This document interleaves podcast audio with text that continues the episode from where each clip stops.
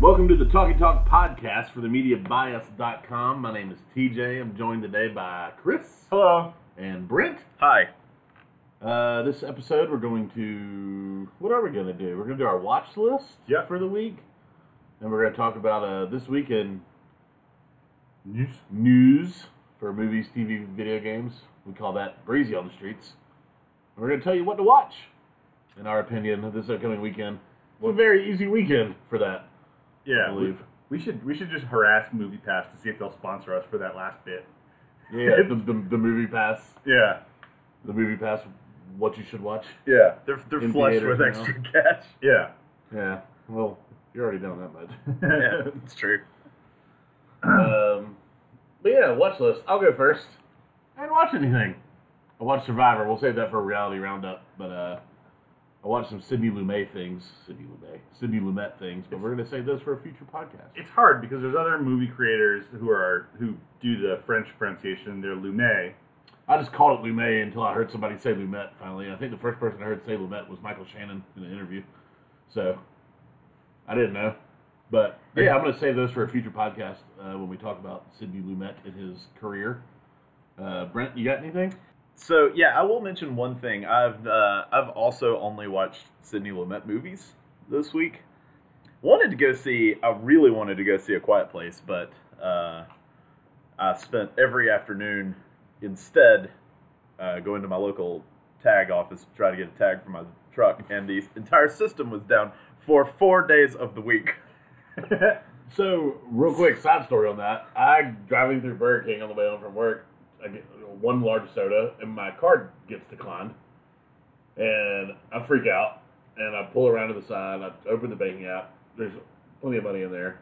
I go in. They try it again, declined again. I called my bank. Their entire network was down in the country, and their ETA for for like getting it back up was an hour later. But I was like, would that cause my card to be declined? And they were like, absolutely, all the cards are going to get declined. wow. And I was just like, whoa. across the country. Yeah. Wow. Jesus. So anyway, Anyway, yeah. yeah. So I I wound up making a bunch of useless trips this week because they didn't answer the phone either.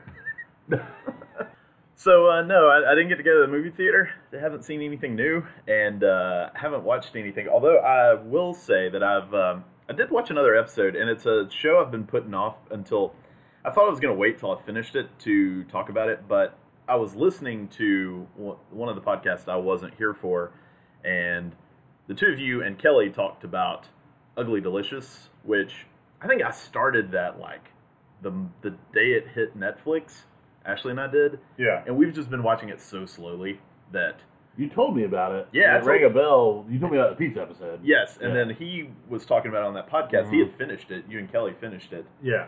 and uh, Ashley and I have been uh, we've started watching it again, and so uh, um, but yeah, I want to echo basically everything Chris said that episode, which was that that show is really interesting.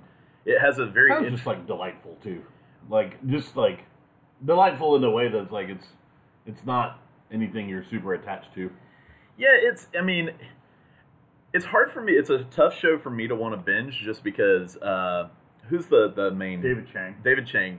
He is, I guess his uh, his personality I would describe as prickly. Yeah. like you know a lot of times you will you will find yourself just like rolling your eyes at how like upset he gets at certain things for no reason but Mhm.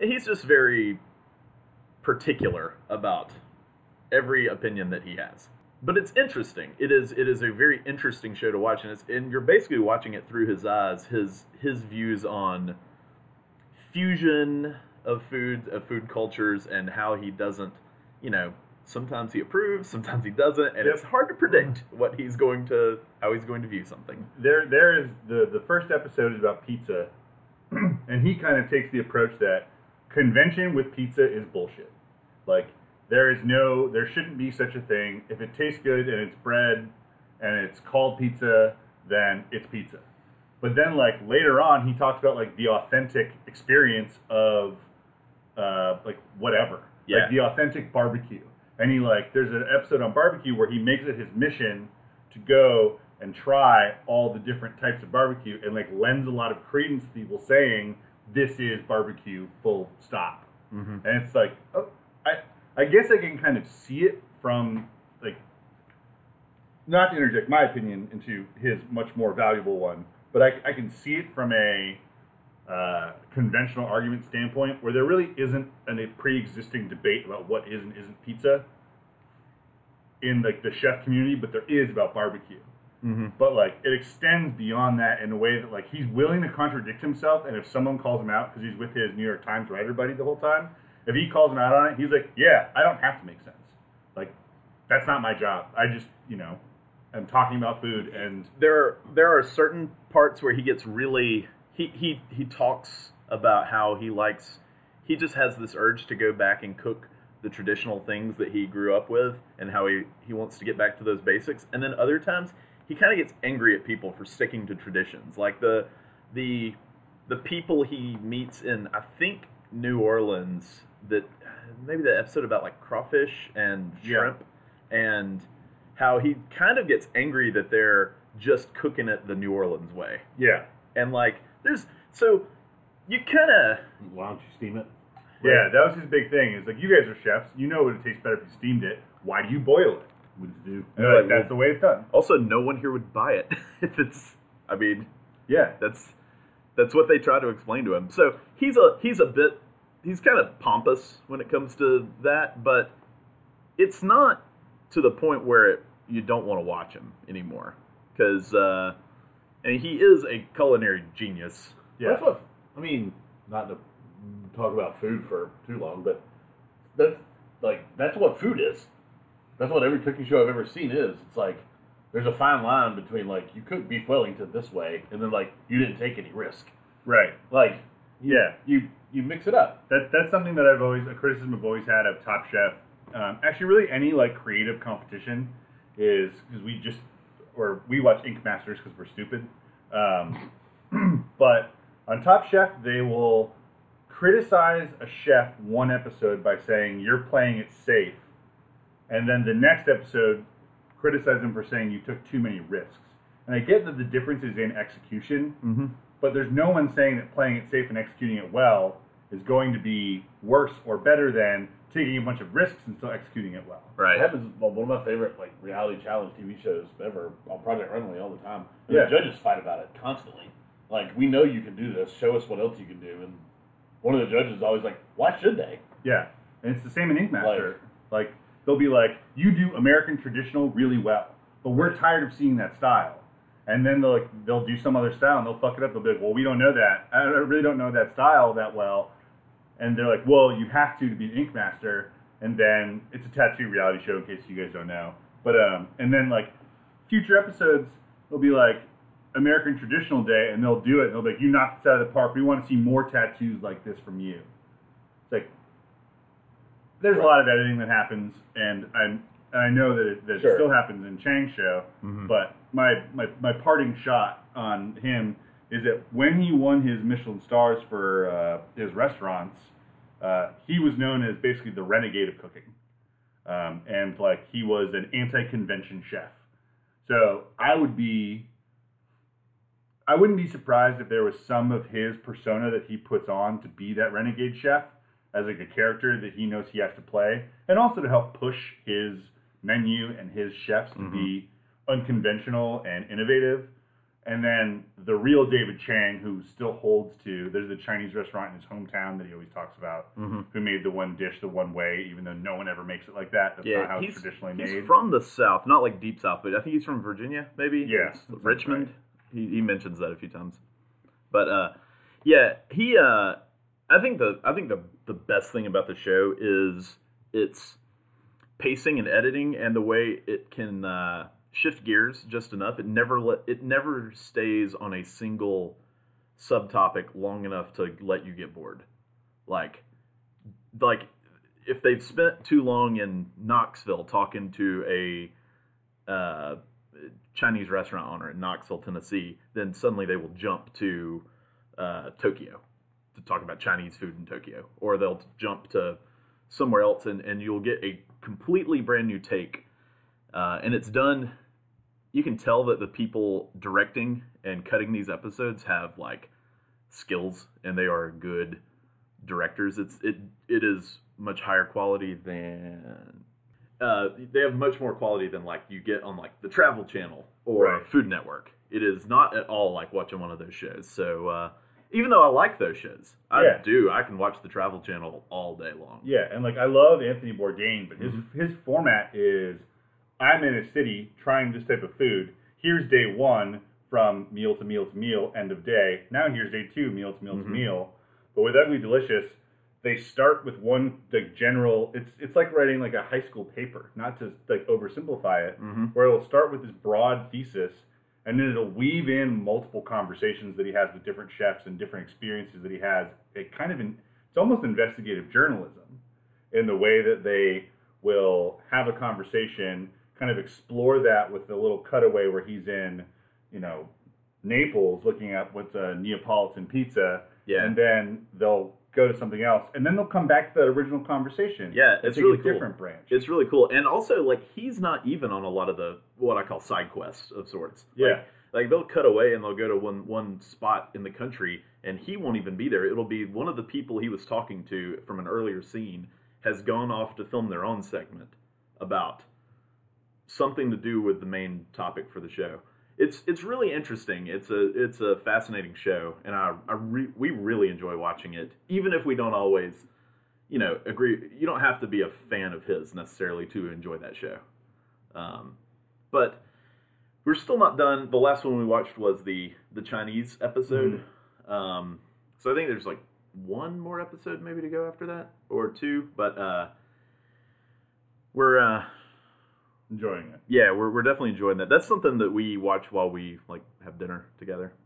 Nice. So, um, but yeah, no, I've I've b- not been watching much this week, so uh, that's it for my watch list as well. Uh, Kelly referred to that phenomenon of watching a cooking show while eating, uh, cucking your food. so that was really funny because we've been. I love Matty Matheson. If you don't know who he is, he's this bombastic chef from Canada who's like the super fat dude with tons of tattoos who's sober now, who just like, you know, is just this like wild personality. Is he on YouTube? Uh, he's got a bunch of stuff on YouTube. I, think, I wonder if that's who Ashley's been watching. Someone who fits that description on YouTube, cooking. for like Videos. for like cooking fat guy with tattoos. The, the two guys I think of are Action Bronson or Maddie Matheson. Um, but but yeah, she said it's it feels like we're cooking our food, which I thought was really funny. That's really good. We've also been watching some. Uh, we've been watching a lot of uh, Babish videos, which are I great. love that channel. Whether it's not just the movie uh, recipes either. They're You've been really doing good. the basics with Babish too. Basics of Babish is really interesting. Yeah. Fun. So, uh, but yeah, that's it for me. So we are 13 minutes into the raw recording and already on our final watch list. Don't worry, I'm the long-winded one. That's okay. I'm, I was hoping there'd be some meat to this. Uh, I watched two movies this week. Um, actually, in the past two days, didn't make it to the movie theater, but I watched two semi-new movies. Semi nude. Semi-new. Oh, okay. There was nudity in both. I've lost it. Oh, no, I'm, I'm- you got me back. I'm, I'm hooked. Uh, I'm, Go gonna, on. uh, I'm gonna start with the one I was less impressed by, um, like ending on a high note. Uh, I watched uh, the movie Mute, uh, the Netflix original, the Duncan Jones spiritual sequel to one of your favorite sci-fi movies, right? Yeah, it's weird how they tie that in too, but I'll get to that. Um, Mute is a story of a guy who was injured at a boating accident, and basically his vocal cords were ripped out by the by the motor of the boat. Oh. Um, he was he was swimming in the water, um, and is an Amish from an Amish family. So he resists the new technology to repair the vocal cords, and it's about him and his relationship with this woman Nadira, um, who is a a waitress at the bar that he is bartending at, um, and it's kind of like a gentleman's club. Um, but it's it's set in the near future, a lot like Moon is, which is the you know thing that it's spiritual successor to. Um, and it is an interesting movie that doesn't really get too ambitious, which I think is my biggest problem with it. Um, but it's Alexander Skarsgård plays the lead. Um, the two uh, villains are played by Paul Rudd and Justin Thoreau. Uh, it takes place in Berlin, and they are, uh, are Paul Rudd is AWOL. He's a U.S. soldier who's gone AWOL and is just trying to like get his papers. And he and Justin Thoreau are surgeons who work for the mob. Um, and so Paul Rudd is waiting for papers for him and his daughter so that they can leave the country. And there's shenanigans afoot with you know the daughter's parentage about how uh, Skarsgård's character Leo and Paul Rudd's character name is uh, Cactus because they've all got their like hoo-wah nicknames. But uh, uh, and that, kind of how their their lives surrounding the disappearance of Skarsgård, Leo's girlfriend, how how Paul Rudd and his life intertwine. Hmm. Um, but other than that, it's a pretty surface level noir story. Um, kind of takes all the wrong beats out of Blade Runner. Um, because one of the interesting aspects of Blade Runner is its philosophy, and the main character of Mute can't talk. Um, so it's a lot of him writing down on a pad of paper and pointing at it vigorously, or him not even being able to say what he wants, and people just beating the shit out of him and kicking him out of wherever he is. But him, I guess, like understanding leads based on something. I don't know. But. Hmm. I got got shat on pretty hard. Yeah, I- I, I don't think it deserves all of the negative criticism. I think that it's it's acted well by the main three who are in it, and it's, that's Skarsgård, Thoreau, and Rudd. Um, Justin Thoreau plays a pedophile, which is like really uncomfortable because there's a moment in the movie where like Justin Thoreau kind of wins his character uh, and is like he kind of hints to the other characters like now I get to sexually assault minors all the time. No one can stop me now that you guys are out of the picture, and like Mm. including that possibly Cactus's daughter is going to be like his first victim. It's like really icky feeling in that moment, but Wow, it seems like Justin Thoreau is having trouble finding roles that have him uh, attracted to the correct age because uh, the last movie we saw him in was uh, The Last Jedi, where there's a reference to him knowing exactly how to please Maz Kanata, the 800 year old alien. So that's a, that's a weird theme with Justin Thoreau's career. yeah. Ugh, that's, that's uncomfortable. That's disappointing. Yeah, and it's it's it is an interesting movie at the outset, but that's about as far as it gets. Mm-hmm. Um, it's that hypercolor neon blue and pink, um, and Yeah. yeah, I, I j- I have a hard time. This is a Netflix original. It's a Netflix original. It's a big budget Netflix original. I too. wonder if there's a so, and this is very possibly anecdotal, just me thinking of like a handful of movies and thinking I see a trend when there's not one. But I think to movies like Bright and Death Note, which had like source material, and I don't know, did this have a was this based on a Oh, I don't know. Well, I think Okay. Well, so it, you know, it's not there may not be a correlation there, but uh, those two, and also the uh, uh, the new Cloverfield movie, Right. and I feel like Netflix has they're really good at developing like the great concepts and struggling with like getting past that concept to a great full movie in a lot of these cases so. like execution. execution. Like a lot of these movies, that's what I hear about them. I hear and then, like even watching Death Note, that's what I said about Death Note, which was Yeah. now obviously they didn't come up with that story in Death Note, and they didn't come up with the story in Bright, right? Bright Yeah. was a Ooh. Uh, No, Bright. Bright was an original screenplay by uh, the the Lassiter kid. Mhm. okay, but they okay, so I, either way, I think you're onto something, and I think that, that what it is is that the money machine at Netflix is able to greenlight concepts before they're fully fleshed out into a screenplay that would normally require lots of revisions before a Right. studio went forward with they're it. they're buying properties and scripts, yeah, and that that are really inventive and and maybe interesting, but just at the And rough movies. draft. yeah, Just It's a straight rough- up, they're buying the property. Like, Yeah. yeah. The movie can't find distribution; they just buy it up. but maybe they don't have the people in studio yet that really have the the right touch for guiding filmmakers in the right direction. Maybe The way I don't- that, like, I don't know Disney how does. much I don't know how much the yeah. I mean, you definitely have some. You have these production studios that just crank out hit after hit. I mean, you got like Bloomhouse and Disney and Pixar, and th- those those studios do exist. But like, I feel like if you look at the ratio of what Netflix is doing, it's not that far off the norm. You know, I mean, like they still have movies like we watched The Poker King. It's it's a an average movie, and they're gonna make movies like uh, Mudbound, which is fantastic. Mudbound's great. Yeah. So like, I Yeah. don't know how often like they probably had what last year like 60, 70 original movies. And Yeah. Probably like ten of them were good. That seems like it's about normal Yeah. for like Sony. like I said, maybe this was anecdotal. I was also thinking about that uh, Jason Siegel movie, which had a to me had a great concept and a boring execution. I mean, I enjoyed the rom com. I think it was the first Netflix original that came out this year, but it was the uh, When We Met, Hmm. Mm. starring uh, Yeah, it's certainly not a rule for Dario every and- what's his name, Adam. Uh, yeah, uh, Adam Devine. Divine. Took me a lot to press play for that because it's got Adam Devine in it, Right. and uh, it's nothing against him. It's the characters he tends to play are annoying, Yeah. but he was he was great in that.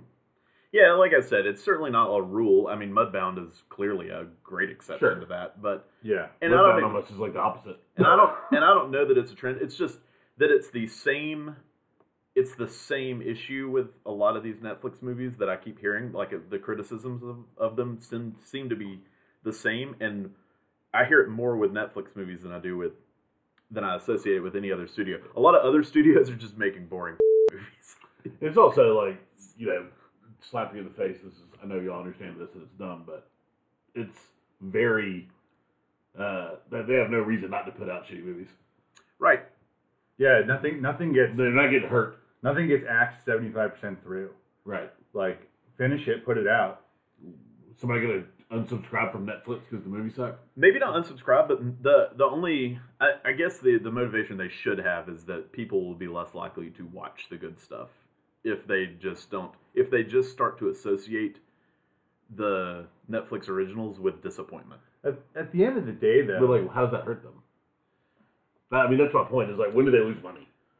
We're like I, I think they like I mean I guess they would I mean, yeah, they want people to like their shit. and, and word of mouth like Yeah. to I mean, again. Stranger Things. I feel like Bright wasn't that good, but it definitely like, you know, didn't hurt Netflix at all. It helped. Right, but like Stranger Things, w- I I think they care less about the negative. It's when they take shots because like a show like Stranger Things caused subscriptions to go through the roof for Netflix, Yeah. even if it's just temporary. Right, and they do have a actually you bring that up. They do have like a fairly high success rate with their TV shows. yeah they're They- really good there. Yeah, I, and I think that that we are a little jaded by how many shows they do have Netflix puts a on. shit ton that They've we got don't watch. a Yeah. lot of That's true. They have some original they series. have some real shitty There's a TV lot of movies shows. we don't too. watch too, and we just assume they're not good because they don't we don't read about them or hear about them. Yeah, and that's that's one of the things that is a drawback for Netflix is how do you market if you don't have a debut? If your debut is just like one day you turn on your TV or your computer and it's there. And I think that's how they market, man, is that you make all this shit. You you put it out. You don't care if it's shitty or not. You're not losing money. But if you hit gold with Stranger Things, you just made you know, you're in the black in March. Yeah, Like it's also so you just you just crank it out and it doesn't Yeah. matter what happens. If if you hit gold on one of them, you're Yeah, no, I'm not. I'm not really worried about Netflix's. Yeah, that sounded yeah, like yeah. ag- aggressive toward you, but I kind of clicked in my head all at once. Yeah, Mm. like Like, I'm. why wouldn't they put everything out? Because it doesn't matter to them if they strike gold. Then I think though Netflix Netflix clearly wants to be not just uh there would be a player. they want to be an award player yeah. They want to be taken seriously critically. and s- commercially like they're they are commercially They're- they're there. successful. Yeah, I mean, there's more steps they can take, but they've done it. Yeah. yeah, yeah. They're winning. They're winning Emmys. They're they're getting nominated for Oscars. They're winning Oscars. But yeah, I think Hmm. that's I don't know. That's just something that that has struck me about a lot of their movies. It, it's- tends to be a trend of like they a lot of them seem to have really good uh, concepts and Oh. just iffy ex not not necessarily bad execution, but just Right. not It's fun too because I don't know what like I don't know if when this is all said and done if you'll point to Netflix or Amazon or any of the streaming services and be like that's the program that did it. Because I mean, it was kind of a The Crown, Stranger Things, kind of all hit at once. House of Cards was Yeah, the House of Cards might be it was House of Cards and then Orange is the New Black were the two Yeah, like those- you got to get Netflix to watch this. Right. Um, movie going. I don't even know what it would be. Movie going. It might be like Amazon may have jumped the gun first with. I mean, with they had a Best Actor Oscar. Yeah. pretty big. I know that movie was weird. They knew what they had it early, so they were like, "We should just release this in theaters and make a bunch of money that Yeah. way." But Netflix is definitely kicking Amazon's ass as far as quality goes, just on TV alone. So for, for I think I agree for, for, for TV. There's some standouts on Amazon. Mozart Um, in the Jungle was supposed to. I've never Yeah, seen Mozart and the Jungle is really good. Um, Handmaid's Tale is phenomenal. it. True. That's Um, Hulu though. That is Hulu. You're right. That is Hulu. Yeah. Hulu's actually apparently the Sneaky. yeah. I was speaking of sneaky. Sneaky Pete on Amazon's really good. Oh, nice. Um, it's the Giovanni Ribisi, uh, Brian Cranston Right. show. Yeah. While while we're on this topic, I know we've kind of derailed from what we were doing. That's fine. That's I've got okay. a, We had a total of two movies Yeah. between the three of us. Uh, I've got a thought in the can to I've bring had it all like back. three people this week tell me that Peaky Blinders is amazing. Anybody watch that? Heard good things, too many TV shows. David- that's my, that's my Yeah. stance on everything that people And it tell just me to watch. looks like I'm sorry, I'm a cover art junkie. It just doesn't look like something I want to watch. Look, man. th- doesn't look interesting. yeah. If but we- I've had three different Is people. that Killian Murphy? Yeah. Okay. If we could sit David back down, he's seen it all. So I Yeah. get that and Sneaky Pete mixed up because That's what made me think of it. Yep. Yeah. But yeah, but just just just to bring this back to to mute real quick. Uh, at the end of the day, I don't watch a movie like Mute and go, I'm done with Netflix originals. But I might take a side-eyed glance at the next thing Duncan Jones puts out because he is the director, he is the screenwriter, and he brought this movie to the fore. He sold it to Netflix, and then Netflix decided to greenlight it. There might be some discretion that Netflix should should be more willing to wield, but I can't say if this went through a bunch of rewrites and this was the you know the full stop we need to like Mhm. we, we've already we've already booked this money. You need to start filming. I, I do like that they're having a lot of collaborations with big name director. Or I mean, he's not a big name director, but he's a director that you knew his previous work at least. Yeah, I mean, and but like with uh, Okja, yeah, you know that was a that was a great movie, yeah, And that's a superstar director right? from parts of the world. And so uh, I'm interested to see them work with more directors and see what kind of if it's like hit or miss or if it's mostly good, mostly bad, and see if there is a if there's a kind of a trend line with directors and the quality they put out when they're working with Netflix. I'm really interested to see The Irishman, whenever that comes out, because that'll be a grand experiment with. I mean, you're putting Martin Scorsese with Netflix. With be- the cast. Yeah, with that cast. Um, yeah, it's it's interesting. I mean, I've, I've stood by this since actually I think it was Brent's idea in the like Genesis days of starting the podcast. And me and Brent said we kind of wanted to do something like this, and uh, it was when we both started like looking at films as like Titanic and The Revenant aren't Leonardo DiCaprio movies. You look at those as a James Cameron movie and a in your E two movie, right, Yeah. like and the directors are the easiest way to look at that, and writers after that, honestly. yeah. And I think the world would like the, the viewing world would be much less disappointed by movies if they paid attention to who directed them and who wrote them. And Yeah. more movies would get seen that they would like. Like, can you imagine how well Manchester would have done if people knew it was the guy who did Days to Confused and these other movies? No, no, no, no, no, no. I'm saying the wrong guy. Um, who's the guy who directed Days to Confused though? Uh, Richard Linklater? Linklater, Yes. Boyhood. I was going Boyhood. That's Yeah. what I'm thinking of. Yeah. Yeah. If they if they knew it was that guy. Yeah, I Yeah. mean, There's there, there's a reason why like for forever, it was never like the title of the book or the game or the No, I'm movie. Oh, sorry. I just pictured Kenny Lauder doing Days to Confused. I know. How good it would be. I bet, I bet that would be really well written. Good. But but like you know, there's not a movie or a book that comes out or not book, but like video game or property or TV show that it, that was once Tom Clancy's that is not Tom Clancy's in the title, Right. The whatever. right. You know, the same way that, that in video games you get like Sid Meier's Civilization. Yeah. because there's there's clout in that dir- like the creative influence and for for boyhood on the cover like the grassy thing with the kid laid across it it says you know like richard linklater in like letters big letters in the the the scratchy paintbrush font Yeah. because that's I mean that's that's what sold it for me like i don't i don't know who that fucking cast is other than like ethan hawke Right. yeah, the uh, yeah, I don't know. I, it's it, it hit me that like I, I looked at it compared to like music albums and thinking like the the director is the main artist, and then like Leonardo DiCaprio is the the session. He's your your top session musician on that. Like he's the Right. person you bring in to accomplish this one thing, but you're the one bringing them in. It's your record, Yeah. Right. and it's your uh, Yeah, your I mean, movie. like, and there are movies like Mother. I think I still, I think neither one of y'all have seen it, right? But But like that movie would have had great reviews if it was seen by people who knew who Aronofsky was. And that's what that's a great example of why you shouldn't think like I love so and so's movies when you're talking about an actor. Yeah, Jennifer Lawrence made a horror movie, like yay! right. Like no, Yeah, liking Jennifer Lawrence movies will not I haven't even seen Mother, but I know that liking Jennifer Lawrence movies will not it's not going to make you like pie, you know? Right. right, but like if you like Pie, if you like Requiem for a Dream, if you liked Black Swan, It's gonna then be up your alley. you that's the kind of person who should go see Black Swan, not Jennifer Lawrence fans. Right.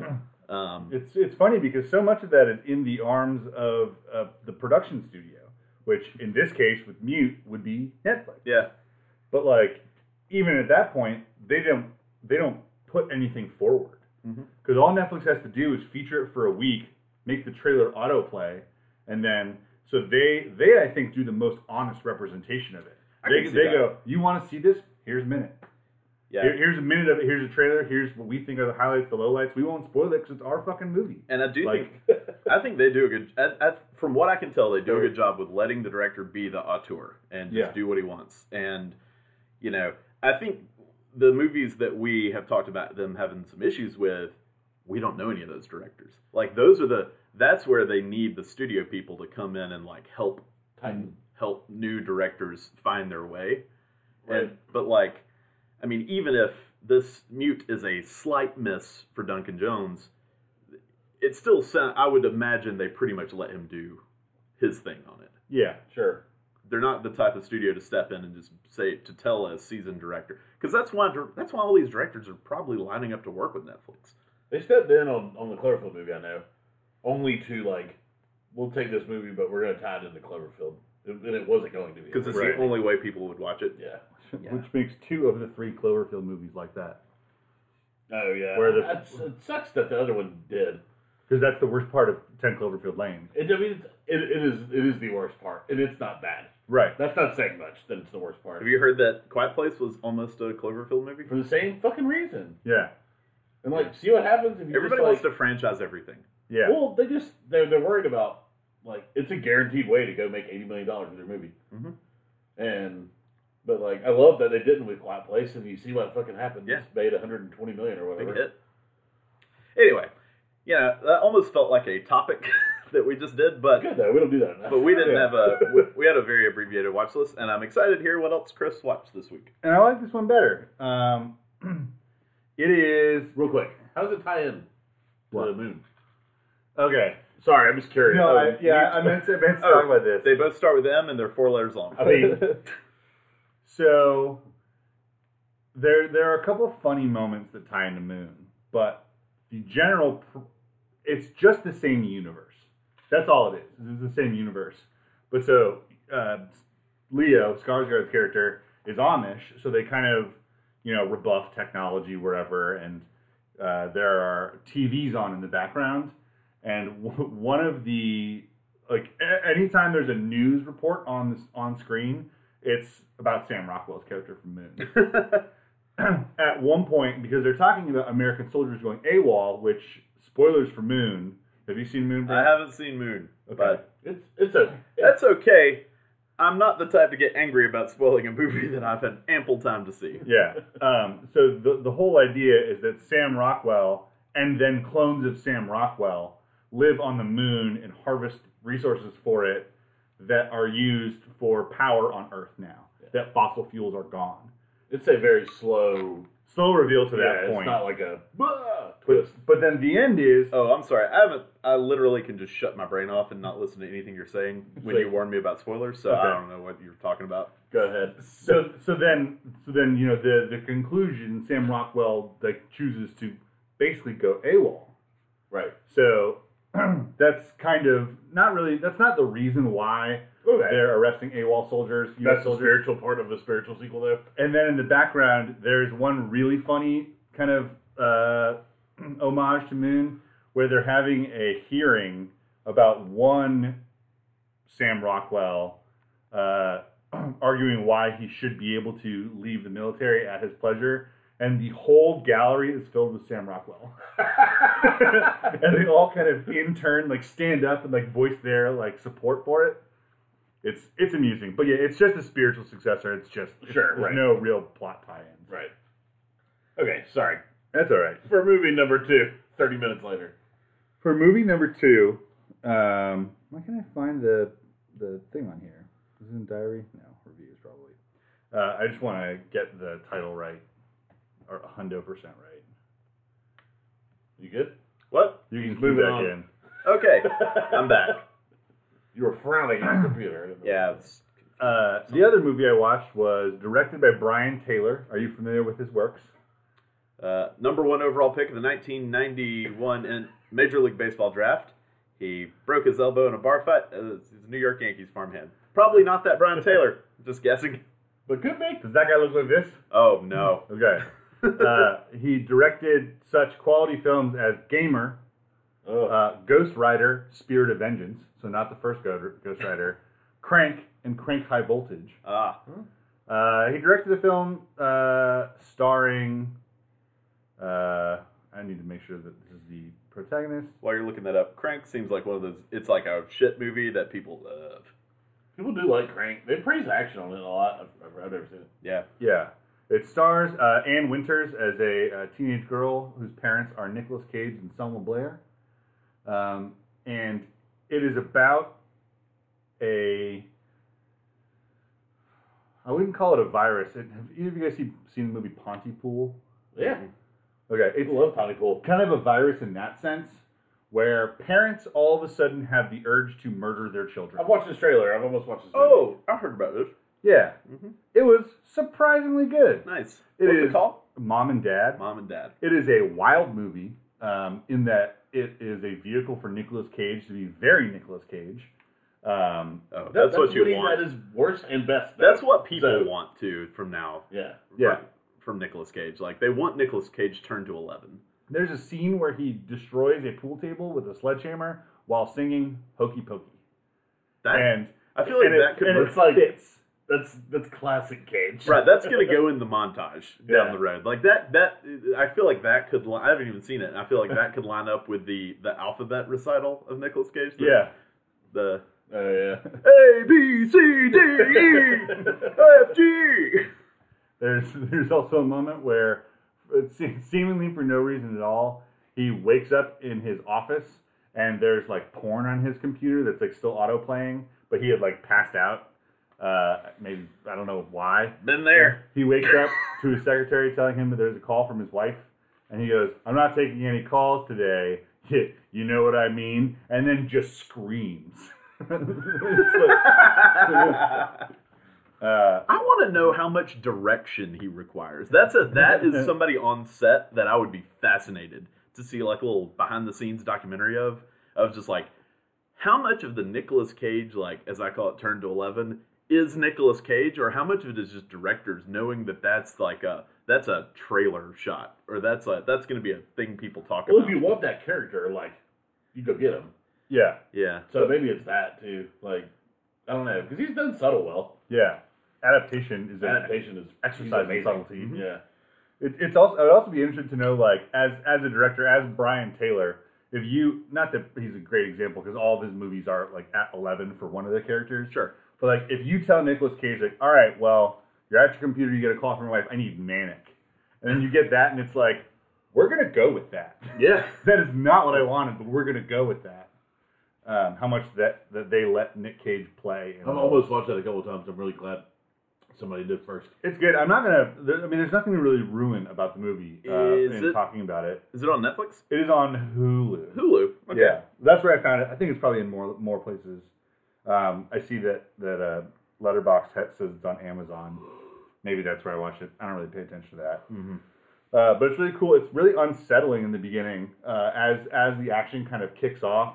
It's uh, Anne Winters. Uh, I forget her character name. It's kind of irrelevant. It's daughter. Um, she's in school Who's and in winners? Why can't I place that? She's a young actress. Uh, also starred in Reality High, a movie that I Nice. talked about last year. Um, you wouldn't recognize her from anything looking at it. She Okay. looks like this. All right. Ann Winter is somebody. I don't know why that name's familiar. I might have just outed myself as knowing a porn star's name, but that wouldn't be surprising either. um, but it opens up in the sc- not really opens up, but the action opens up in school as this teacher keeps getting calls from the office about parents who like are pulling their kids out of class, and it just like keeps happening. And then there's a fire alarm that rings, and they go out there, and like people have kind of caught on because they've seen like parents brutalize their children and then kind of go about their day.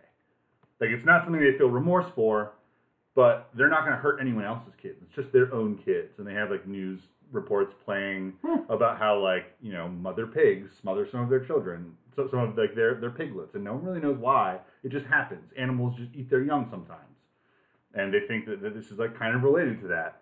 Um, but you see one kid kind of scramble past the cops uh, outside in the courtyard and like jump over a fence, and his mom just like takes her car keys and stabs him in the head. And it's like, oh shit, this movie's gonna go for it.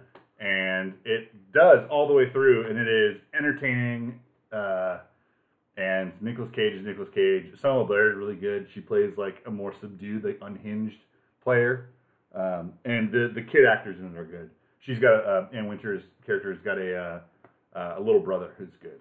He's not irritating. He's like nine, and he's good. Fun. Yeah, You sold But- me. But but it's it- surprising. It's a movie I watched after you know our homework that was assigned by me, and it was like a delightful uh, kind of shock. Yeah. Uh, if you're wondering where you knew Ann Winters from, she was part of Best Ensemble Cast for the movie Sandcastles in 2014, which won. I'm not making this up. Uh, it, it was uh, it won at the Leonardo da Vinci Horse Awards, which is apparently a real thing,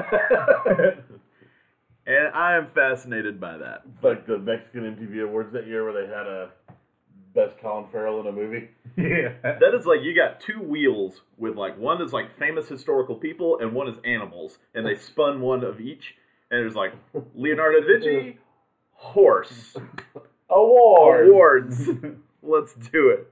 Um, and I will say uh, Lance Henriksen, uh, who we talked about Nice. recently, makes a cameo in Mom and Dad. Nice. Well, yeah, you've made me kind of interested in seeing that. I mean, it's it's it is a brisk two hours. It doesn't feel like it's that long. Uh, It's you know, fun. I feel like with Nicolas Cage movies that are just kind of like in that category of, of movie, as long as they are tolerable, they're entertaining. And sometimes they struggle to be tolerable, but it It's sounds like when that they're- one was. It's when they're not good and they don't go over the edge. I right. need one to happen. Right. yeah, they need to be good or fly off the rails. Right. Yeah. and in this it helps that like he is over the top in a per- like in, a, in an appropriate way and there is the right amount of him because he's not the main character he's not the person you're supposed to feel sympathetic for or worry about Right. he's you know he's the dad and then he's the villain all of a sudden and then you know you have to deal with crazy nick cage if he busted down any of our doors we'd be like i don't know which one i'm dealing with right now so that's fun but yeah mom and dad i, I recommend it it was it was it was basically a i'm tired of looking for things and here's a movie with Nicolas cage in it fuck it how bad can it be Yeah. because that's that's also a fun thing with Nicolas Cage movies. How bad can it be? The answer could be really, really He's bad. made some, he's made Yeah. some big stinkers. yeah, Because he really just churns out movies. there's there's one that I s- that I swung I past. mean, enough to, that it's an SNL joke. Yeah. It was. there's yeah. one that I swung past that was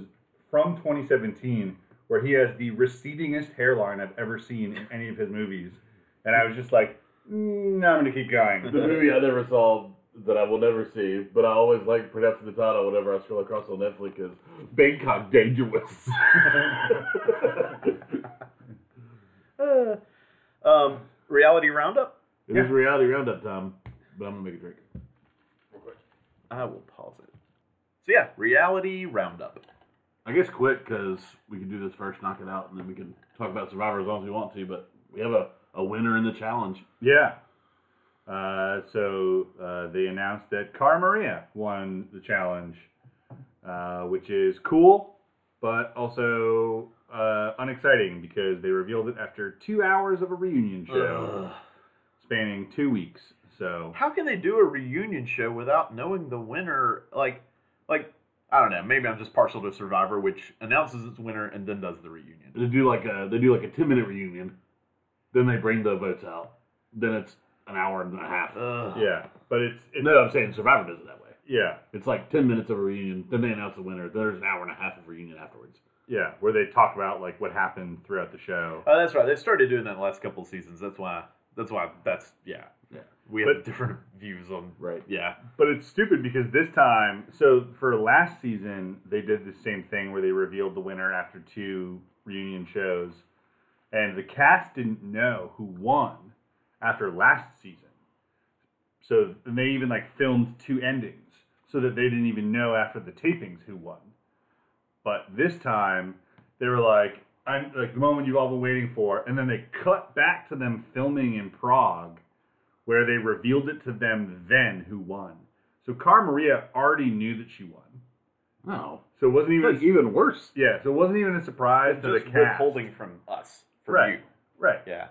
Um, so that was stupid, but I still love that show. Is she a deserving winner? Yes, Cool. she really is. She's like, she's probably, she's in like the top five of the most physical women, and she plays a great political game too.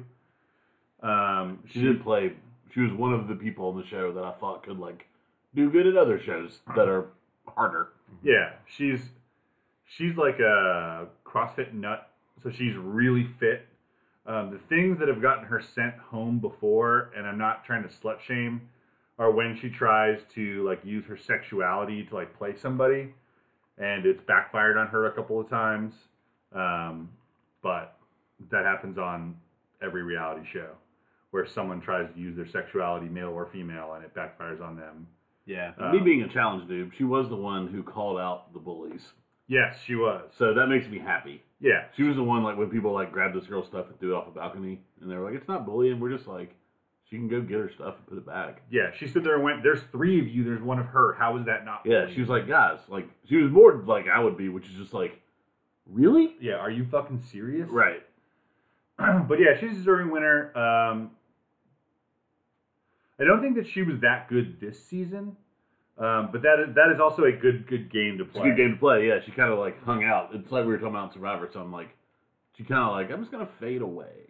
Yeah, kind of. You don't want to be the. You don't be. the- You Yeah. don't want to be the mover and the shaker until the very end, maybe. Unless Yeah. you have to be, right? Yeah, ki- kind of like Dom at the beginning of this episode of Survivor, where And I Dom don't even- went like, "Hey, I want you guys to know, like, I played this because I needed Chris out. Like, I'm really sorry. Like, I acted like an asshole, but like that was just because I wanted to get Chris out. And I'm, like, if that's effective going forward, who knows? But he did play a backseat role Mm-hmm. in the episode of Survivor. But Carmery did that all season. I don't think she Because- ever made it to the. uh Troika? Yeah. Yeah, I don't think she did. She Well, I mean, I don't think she ever was chosen by the troika. I don't think she ever made it to the troika either. But I don't think she ever sat. she was in one Inquisition. She was in one Inquisition. Also, every Inquisition had one person who was just there to sit there. Right. It was very obvious. Yeah. Um, Then so they had to pick. They have to pick. There were a troika was announced or was awarded to like three people who did the best of the challenge Mm-hmm. that week. Um, and then they had to pick three people to like interview, and they had to pick one of those people to go send to the game to be sent home. Yeah. To So like, they against had the to pick person who three did the people every worst. week to interview though. So every, it was obvious some weeks it was like, well, that guy, and then Yeah. Hmm. they'd be like, and them and them, like Right. Um, but yeah, but so she had a big target on her back all season because she is so strong physically. Um, you know, previous seasons, my, my favorite performers on the challenge are always people who end up being like the grinder, who they keep getting not, like voted down to compete and keep eliminating people. So like this season, it was Cam. Cam was my favorite all season because they there's also a weird credo where the um, where the veterans keep voting in rookies, and it's the same argument every time. They say rookies have got to earn their stripes. We've been doing this for X number of years. Rookies have got to go in and prove that they deserve to be here. And so Cam was the person this season who just kept getting voted into elimination, and she just kept eliminating people, and she made it to the final. Um, which making it to the final as a rookie is a victory. Oh, nice. Um, and a couple people have done it previous seasons. Where's Jen- from? She's from Are You the One? okay, Do most seasons have a mix of veterans and rookies? Yes. Yes. Okay. basically basically every season. Okay. We talk about feeder shows on the cast a lot, talking about the challenge. Um, I know that in the podcast with Kelly, um, talked about how there's um, The British Jersey Shore. yeah, like Geordie Shore sent people in, Oh. um, and that uh, I was talking to. Was I talking to you? No, I was talking to somebody else. I was talking to, to our friend Adam, who's a friend of the cast. Um, that like MTV looks for shows to feed into the challenge, and like in the case of Johnny Bananas, they finally started sending their talent out also because Bananas is on Celebrity Big Brother this year. Um, I don't know how he's doing, And but C- CBS has done a little of that. They've they've had a couple people from Big Brother come on Survivor, yeah. Mm-hmm. Mhm. but no, they don't do it a ton. Um, when you said when you said that British show though, I got really excited. I thought maybe it was Towie. Because if they got if they got Towie people on the challenge, I would watch the shit out of that. I don't know what Towie is. I don't either. The only way is Essex. It's uh, it is a oh, check that out sometime. that is uh, it, it is uh, I would compare it to like House. It is in, I don't know. It's incomparable to anything else. It is just bizarre trash TV Weird. that uh, Ashley. Uh, she just steamrolled through like nine seasons of that in like uh, like a month and a half. It was real quick. It was real fast, and I I would sit next to her as like in between uh, working on things around her maybe, and I would sit and like have about to eat and then watch an episode with her, and I would get attached to all these idiot characters or people. I guess they're not characters. It's hard to believe those are real people, but yeah, that's um, yeah, check out Towie sometime. That's uh, that's fun. Kelly. Kelly's been watching the Jersey Shore season because Uh-huh. it's got a new season. Oh right, uh, right, family right. reunion. They're down in Miami, and I I haven't watched an episode of Jersey Shore by choice.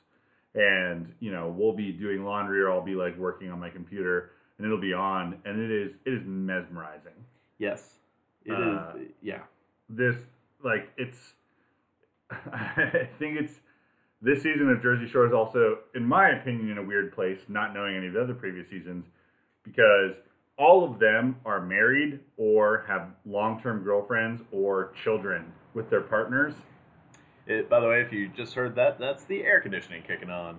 Welcome to the summer season of podcasts in Georgia. Right. Um, Towie. I gotta check out Towie. But yeah, so there's there's feeder shows that, that lead into it, and Are You the One is one of them. Uh, that a couple seasons ago um, is how it fed into it. TJ uh, Nelson is from Are You the One, Okay. um, and he was pretty much in the first class of Are You the One people. So he's been on the challenge for maybe four seasons now. They do two two seasons a year. Um, but yeah, so I, I love seeing people like that. Jenna wasn't on this season, but Jenna is one of those like grinders where she's just like a really dominant competitor and can do can can do everything. Can do puzzles, can do endurance, can do strength, um, and uh, agility, like whatever whatever they need, she can do. Um, They didn't have bananas on. He was on the short list. oh, and Celebrity Big Brother. Okay. I was I was looking up to see how he was doing, but Okay. Omarosa was better that week too. Mm-hmm. Oh, she just keeps exiting things this year. yeah. But yeah, that was the challenge. I probably was, you know, long-winded as usual about it. But um, Carmaria won. Uh, Champs versus Stars has started. We, we haven't started watching it, but they there don't was even let you breathe in between. no. It They don't want you to start thinking too much. it it debuted. They don't want you to see what else is out there. right. the season started a week before they announced the winner. That's fantastic. Um, Overlapping seasons. Yeah. Okay. Um, Uh, but we did have Survivor, yeah, which it's- was another great episode. yeah. I- This turned out to be a really good season, actually. It has not quite. I don't think it was quite as good as the merge episode because I mean, how it's very rare when you get a a full mono a mono episode like that with Chris versus Dom that we had, you know, Yeah. the previous week. But Yeah. uh, But this not- was still pretty good. It's always fun to see a uh, an idol negate a bunch of votes. Played successfully. Yeah. Oh, My man Michael. I like- surviving. Seven like Michael. votes. Yeah. That's ridiculous. Like, I- like, what is the? Do you know off the top of your head what the like number one negated votes count I is? can totally find that. I know where to find that. Because like I, I was thinking back, and normally there's like a it's like a split camp, and so there's like five and five or four and four, and the idol negates that many. Right. But like there were three other votes, or four other votes there was the three for Libby, there was the one for Wendell, and then the rest were negated by the idol. Yeah. Like that's ridiculous. Yeah. By one idol, like that's. I, I thought that was well played, awesome play. Uh, ag- another week where I thought it was a nail biter that Wendell didn't play his idol. He must Baller move, man. It was, I mean, it was obviously the right choice, but I don't. I, ugh, it. I was. He's worried. gonna. How, I'm worried he's gonna go home with it in his pocket at some Yeah. point. Now. Yeah. It's, so I was saying that uh, that, that Laurel's my number one. Uh, the, she's really good. she's really good. Really smart. Uh, as soon as I said that to Kelly, Kelly was like, "So does that mean she's going home this episode?" I was like, "Don't do that," because we we, we tried to play that game last season. Yeah. And I immediately went out. We literally played as worst as we could possibly play. Yeah. So there, uh, to answer your question, there is uh, Castaway, and she is she is often mentioned as a, a strong player. I don't think she ever won, but uh, Kelly Wentworth, Cambodia, holds the record for most votes negated in one tribal council. She negated nine votes for herself. in That must one. have been like at the merge. Yeah. Um, she's the first castaway to negate a majority of votes against her, against uh, against them with an idol twice in a single season. She was the first to do it. Ben last season was the second. Oh, nice. It's the only person to, to flip two votes with a Right. with an idol. Wow. Um, ben is the only person to do a na- a unanimous vote still. Oh, nice. Yeah. So uh, yeah, I know I know where to go to find my my idol stats. Is it an Excel spreadsheet you have on your computer? no, it's So you the say, did you create it? It's the Survivor Wikia for the page for Hidden Immunity Idol. They're they're really diligent with their record keeping Sure. out here. I was gonna say you made it sound like some like some holy grail website that like no one would have heard of, but I bet if you googled Oh, yeah. Survivor Wiki, It's the first thing that comes up. Yeah. Yeah, I know where to find that. Yeah. Google. yep. Um, I will say I was disappointed going into travel because I was losing one of my like four favorite competitors. who, Michael? I just knew I was going to lose one of my four favorites. you didn't like Libby. I like Libby. Oh, I I don't was know. upset because I knew I was going to lose. Yeah. I had no affinity for Libby. She didn't. She didn't. That's why I liked her. Like I feel like I, I mean she was obviously smart enough to know something was up, Yeah. and she was very nervous about it, and she Huh. was like, I don't know what to do. Like I don't know. When- When she asked why, why she got votes at the previous tribal council, that was the that was my little alarm saying, Libby doesn't really know what she's doing out here. I don't think. I feel like w- when she's having to ask, she's just she's kind of like, I don't know. I just don't see how that.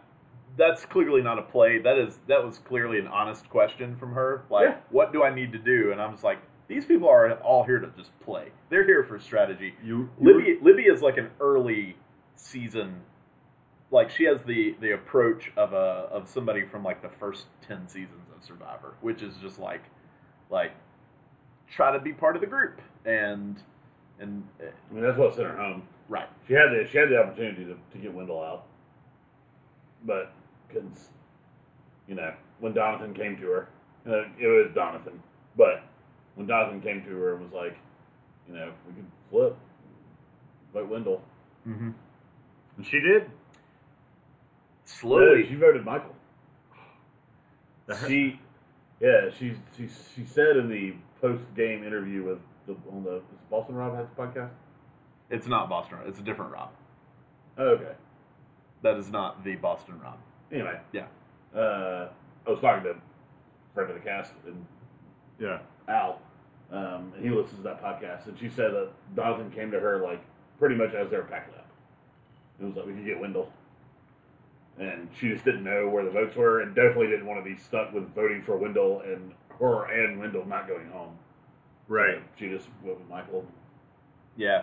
I mean, it's not a bad call there. You might, you know, but Dom. I mean, and, and edits aside, like the way Dom approached her was so like, yeah, just vote for Michael. Yeah. Do you Like, have a do you have a favorite or do you have a, a small group of favorites? So you mentioned that Libby was one of your four favorites. Who else do you like? Wendell, Michael, and uh, I like Laurel. I can see that. Do you have? Yeah. I like Laurel. Uh, I I didn't like her before, but I might really like Angela. I think she's irritating when she talks. She fucked up though. Yeah. She does. That's a big fuck up. Her this past episode is a very dangerous play. If you're Angela, that's a You that's need the, Michael to go home if you're going to play that game. That's the thing you do when you are desperate, and I don't think she needed to be desperate. She in wanted this to make a game. move. And she didn't care who the move was on. Right, and that's the And desperation. then he stays. He's still Yeah. there now. So you That's failed. bad. You Yeah. failed. Yeah. Uh, I'll, I, I obviously I've been an unabashed Wendell fan from day one. Oh yeah, Um, yeah. But like when I Really think clever too. my my top four are are, are Wendell, Laurel. Uh, I really like Dom. I do like too. Dom. I like Dom. Dom is the type of player who might normally irritate me in a season, but He's, there is he's come back a lot. there is an there's an earnestness to Dom he's reeled it in where since the first couple episodes. yes, and, and I think it's I think he that's was annoying as shit on the first episode. That's Yeah. why I've I think I come to made a like- comment a couple of podcasts ago, or last podcast, where you're like, "You're so Brooklyn," Yeah. Yes, and he's reeled that in a lot. And it's like, oh, now I get Dom. I worry about Dom and Wendell Oh, now. yes. I like Michael. I, I like a lot I'm of the cast. really impressed that an 18 year old kid has made some of the moves he's made. yeah. and I also His two big idol plays were really impressive. The one where he made the tribe believe that he had an idol that could save two people, yeah and then It didn't work, but it was it didn't work. It was but brilliant. It was But they great. Yeah. certainly fucking panicked. yeah yeah. Um, and then this one where he negates seven votes. I mean, I, I look back at who was eliminated on the episodes where Michael stayed, and I'm like, okay, those were great plays. yeah. Yeah.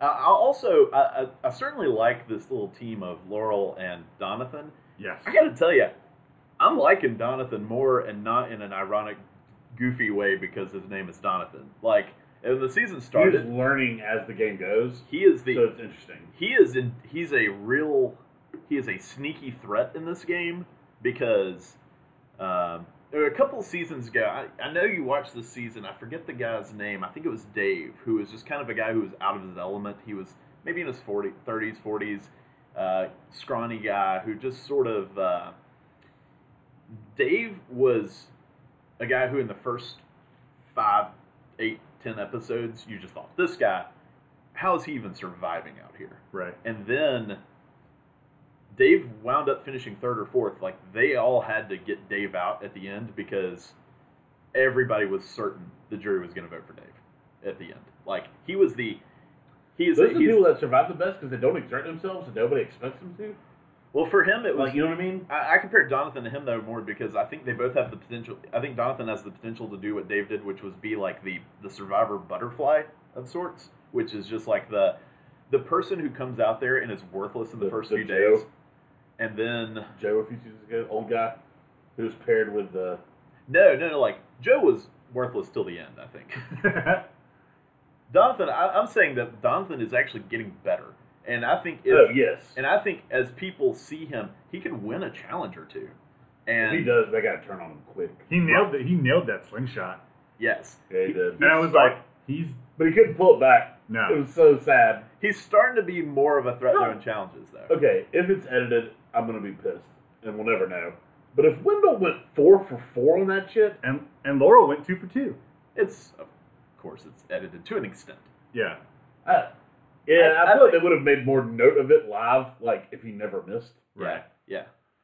But s- even though, But they they did you hear you heard someone on the other team make a comment which is he's like on fire. he's on fire. Like Yeah. they're like we can't beat him. It was Dom when he was side by side with him, and Dom was missing. he was also like running on that that floating dock. Like I feel like you should Yeah. just like fucking scamper. Yeah. Um But yeah, it's a It was a good episode. it's a good episode. It's turn it is a good season. It's it's always a good season when there's not a power dynamic at this point and you just don't know what's gonna happen. There is a power dynamic, but it's just two people, and that makes it fun. And Don and Wendell have so much power. I And feel like E- everybody Laurel, knows I it. feel like Laurel and Donathan have a little more power at this point in the game. Don- They're, they're the most important swing. They don't. Yeah, People are well, gonna they come have to the- them. They have more power because they don't have a target on their back. Right. Right. Also, Laurel is the first person who on air has said the word resume. Is when she was talking about making a move to get rid of Wendell, she was like, "That'd be good for my resume to make a big move right now." And it's like people who think about their resume, You can tell she's like yeah, She's smart. very, very intelligent. She's a Yeah. real threat to win this game. yeah. But and I think I think this week is an uh, is an example of why I think Laurel is a threat to win the game because she held back on that urge to go knock out Wendell. I think it's I think it's still just a few votes too early to really go overboard making big moves, Also, especially like- Oh, against people you're aligned with. Also, during the challenge, when she knocked down two and then went and shot one and missed, and Preps was like, Laurel is spent, and she like jogged back and let Wendell run out and do it. Like, you were a like you D1 were athlete. you were a D one volleyball player. yeah. Yeah. You're not spent. Yeah. Yeah. You're held back a little bit. Yeah. You're like, So- let Wendell win it. I don't need to win it. That's the thing. That's what she needs to do. She needs to keep Dom and Wendell around Yeah, as the targets. She because needs while a, they're around, she won't be. she needs a buffer because Dom and Wendell, I think neither one wants to make decisions, but they will instinctively make decisions on like who to vote for. Like, And they've kind of been forced the past couple of weeks.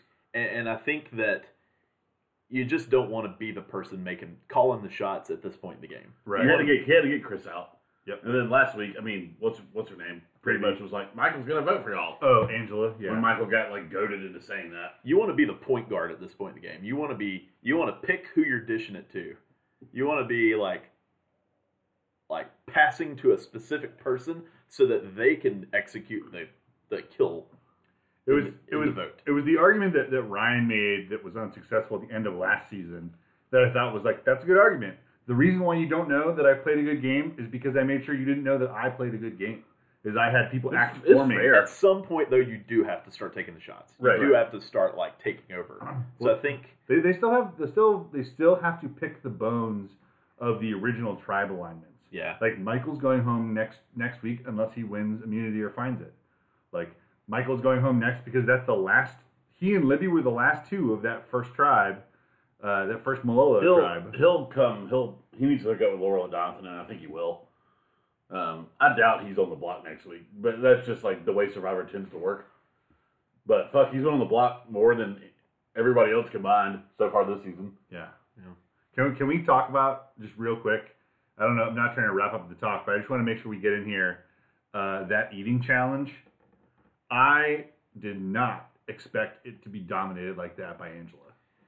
It was two people from the get go. The f Once everybody went, it was like, well, them two in the final. The Yeah. only the only thing I liked about that challenge was Wendell's reaction to touching the fisheye. Just threw it away. It was like, nope. It's like- his like arm. Fl- Yeah. Al pointed out that his arm just like involuntarily like flung, like he didn't even have control of it. It's like when you It's like when you like look down at your arm and there's like like a like a fly or a spider on it. You just kind of go. Ugh. yeah. And like it seemed douchey, but I also really respected it. Well, like, no, not that. I'm oh, sorry. Oh, sorry. Uh, Michael Yeah, being like, Finishing you're it. never gonna. It's a delicacy somewhere. I'm never gonna have a chance to eat it again. Oh, I, I I think they will respect that just because it's like you've eaten all that. Yeah. Might as well just finish it. And also like calories. Yep. Yeah. yep. But Yeah, uh, it's protein probably. but uh, Angela uh swallowing an entire sea cucumber. That whole. was insane. The first one? Yeah. That was insane. The second one kept coming up, but the first one, man, it was like, But it then was just gone. but dude. then she ripped the second one in half and she went two gone. Like she just had to rip it in half with her fingers. yeah. Like that was that was just like ridiculous because that's that's something that's always crossed my mind in like watching the challenge. They do eating stuff more often on the challenge. Uh-huh. because it makes for hilarious TV. But like, it's always crossed my mind is like, if it tastes bad, just swallow it whole. that would be my goal with all that. And I, I don't ever What a watch. fish eyeball would just be like, This is a drop pill. it in the back of my throat. Yeah, Yeah. Th- Uh, I would be Wendell in that challenge. Maybe not flinging it, but I would just like, like you might be able to get it down for or the my my. What I would tell myself is like, you might be able to get it down, but you're not gonna win this. I know I'm not gonna win this challenge, right. so just let's not put myself through that. Yeah, Because there's, I know, I might beat one person here. I know I'm not beating nine people at this. Right. So I think I, I respect Wendell for just not even trying, just because like, why put yourself Right. through that if you just you can't? You Yeah. know, he knew he can't. do yeah. it. And, and likewise, what TG was saying, I also respect Michael. Like, you got that far, just finish it. Finish the drill. Like, Mm-hmm. yeah. you know, this is not a Suri moment where everyone's like applauding him, and it doesn't have to be for it to be something respectable. That was a good moment though.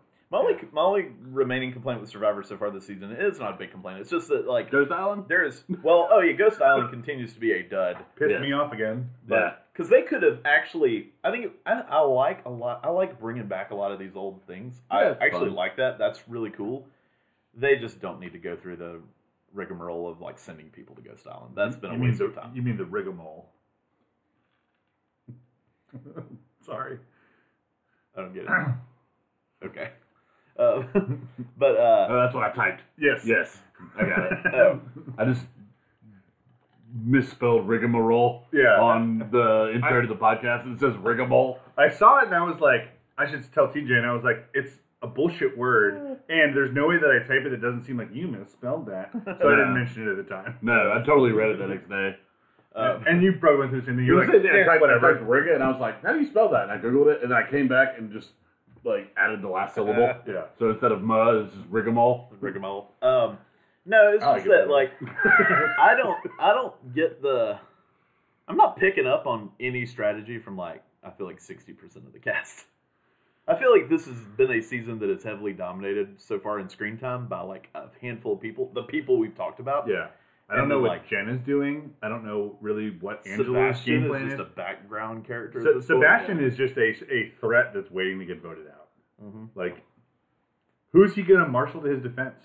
Like Desiree tried to make a move, but she's like, all she does is scream at people during challenges. That's her most remarkable thing. And then I don't know what Chelsea's doing in the game. I don't even know the name Chelsea. Oh, that's right. Red Red, eyebrow. hair, big eyebrows. Yep. Not big, but strong eyebrows.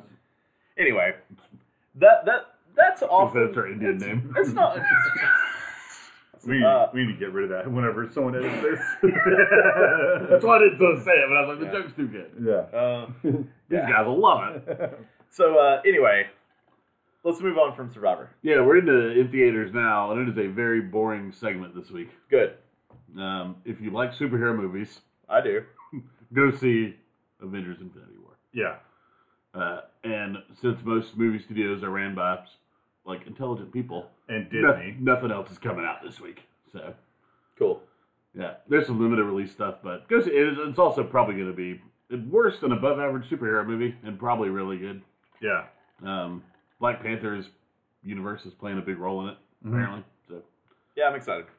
yeah, I'm I'm probably not going to see it this weekend, but Yeah. I Kelly has said she wanted to see it on opening weekend, but I don't think she really wants to go I through. want to see it. it on opening weekend, but I want to see it on like Sunday at 10 a.m. Yeah. I might go see it Friday afternoon, so maybe I'll have something next weekend to uh, next. Yeah, time on let, the let podcast. us know, but Yeah, Yeah.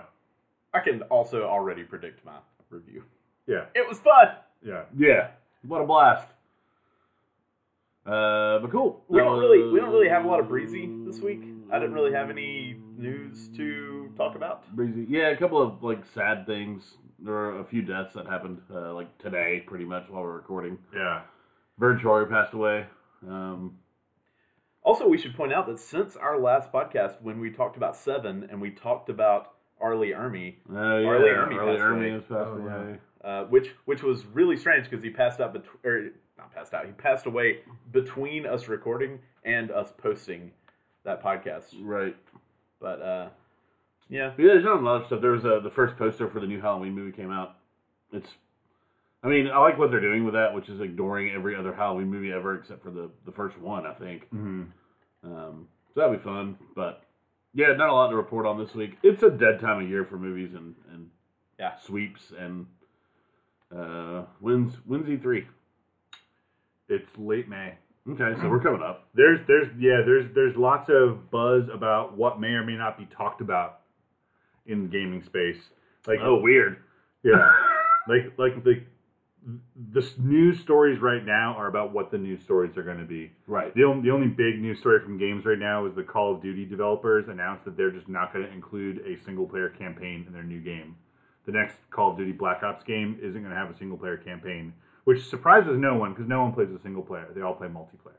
They all play like the. Which the is annoying to me because it's competitive. all I play if I yeah, i ever would play, that. play anything. Yeah, and there's that's also I mean it's it's on an article on Polygon. You can check it out. It's it's also not been confirmed by um, I forget which studio does Black Ops, but Call of Duty has three game development studios who alternate. That's how they get one out every year. Um, and this studio hasn't confirmed it, um, and it might be a co-op campaign um, where you pair up with some random person on the internet. But I do want to ask real quick as a part of Breezy, has anybody read anything on the Truth or Dare movie? Has it come, has it come out? Has It's it come out. It's out. yeah, it, It's just another Bloomhouse. I mean, their past two were hits. They did Split Mm-hmm. and Get Out. So it wasn't a big uh, critical success. okay, Um, but I it imagine looked creepy as did shit. well. The trailers. I just It opened against a quiet place, so oh well, there you go. Yep. Well, that wrap us up, guys. let's do it This has been uh, Talk to Talk, the podcast for the MediaBias.com. Be sure to check us out on Facebook, uh, groups where you can interact with us. Movies by us, games by us, TV by us, and be sure to like our Facebook page, The Media by Us. Uh, follow us on Twitter, The Media by Us, The Media by Us at gmail.com. What else besides the music? Radar podcast. We've Radar got uh, podcast, yeah. we, we, we want anywhere from one to five stars. If you got criticism and you want to rate us one star, let us know. Also, subscribe. Even if you don't listen, just subscribe Let your phone download it and then delete and it. then delete it. We're fine with that. We we count that. yeah. Yeah. Um, and we'll thank the music, intro music, always provided by the lovely and talented Willow Walkers, Thanks, little loggers. and outro music by Burifa. Uh, Burifa. Willow Walkers is, is playing a show, but it'll be Over by the played time you hear the time this. you hear this. Uh, Burifa will be playing a show next weekend, though, in Decatur, Georgia. Oh, So cool. they're this weekend. And check the show notes to see when the uh, when the Bu- Burifa show is. We'll uh, we'll figure that out and let you guys know. Yeah. But that's been Talk Talk. Thanks everybody. Bye bye bye. Bye bye.